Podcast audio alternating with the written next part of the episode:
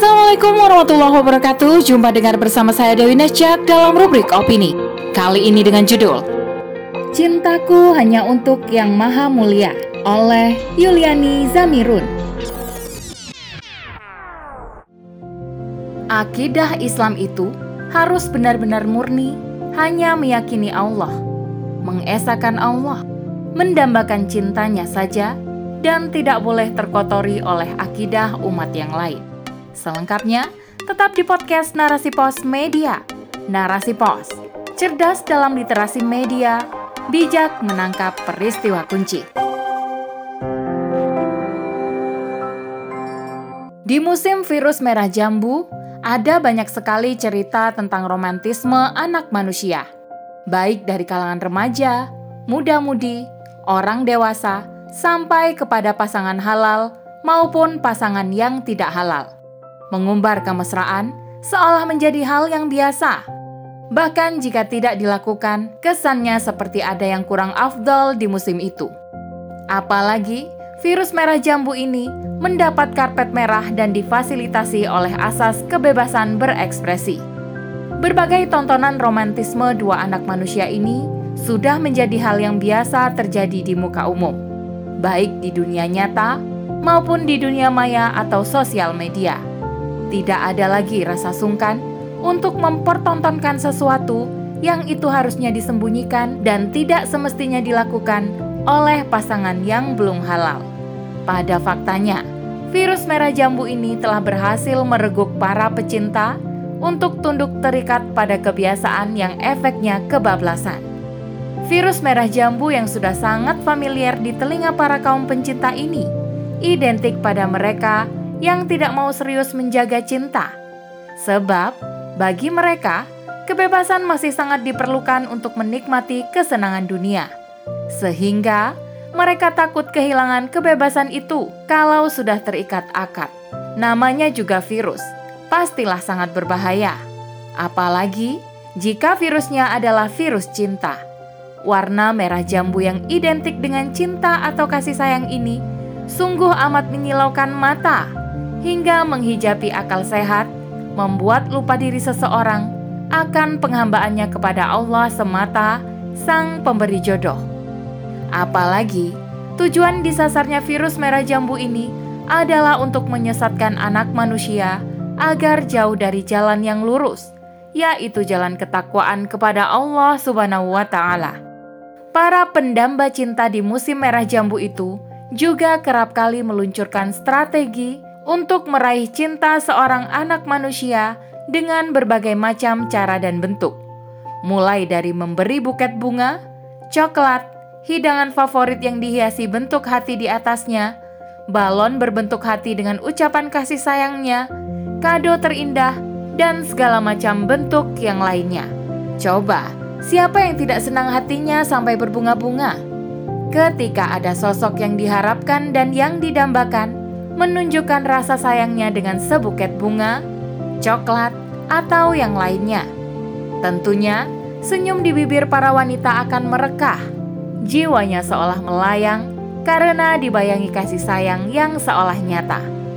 Parahnya, ada juga yang memanfaatkan momen perayaan virus merah jambu ini hanya untuk menjajali kenikmatan sesaat.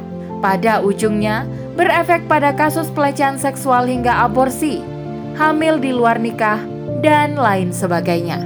Masih kurang sadarkah kita?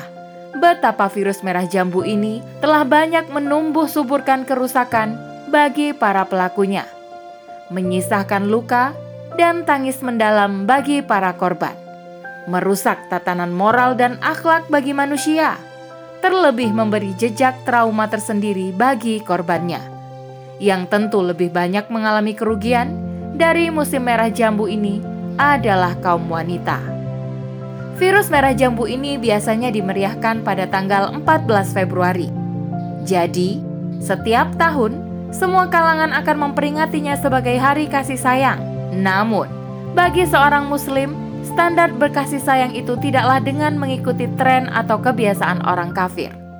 Sebagaimana hadis Rasulullah wasallam, para pengasih dan penyayang dikasihi dan disayang oleh Ar-Rahman, yakni Allah yang Maha Pengasih lagi Maha Penyayang.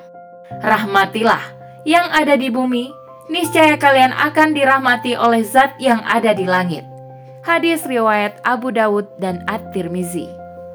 Orang kafir menyebut momen merah jambu itu dengan istilah Valentine's Day. Dari katanya saja, tidak mencerminkan ciri-ciri Islam. Terlebih, jika kita telaah kembali, sejarah munculnya momen Valentine's Day ini sungguh membuat miris jika disandingkan dengan euforia umat muslim sendiri saat merayakannya. Singkatnya, asal-usul Valentine pertama kali datang dari seorang pendeta Roma bernama Valentine yang meninggal dengan tragis.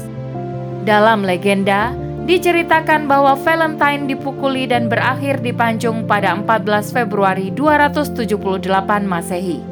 Pendeta Valentine dieksekusi karena dianggap menentang kebijakan seorang kaisar bernama Claudius II.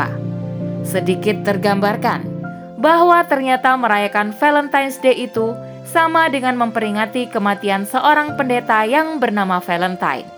Jadi, rugi rasanya yang sudah terlanjur menceburkan diri ke dalam pemahaman dan kebiasaan orang kafir ini.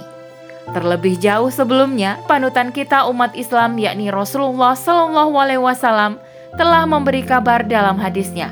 Sungguh, kalian akan mengikuti jalan orang-orang sebelum kalian sejengkal demi sejengkal dan sehasta demi sehasta sampai jika orang-orang yang kalian ikuti itu masuk ke lubang dob yakni lubang yang sempit sekalipun. Pasti kalian pun akan mengikutinya. Para sahabat berkata, "Wahai Rasulullah, apakah yang diikuti itu adalah Yahudi dan Nasrani?"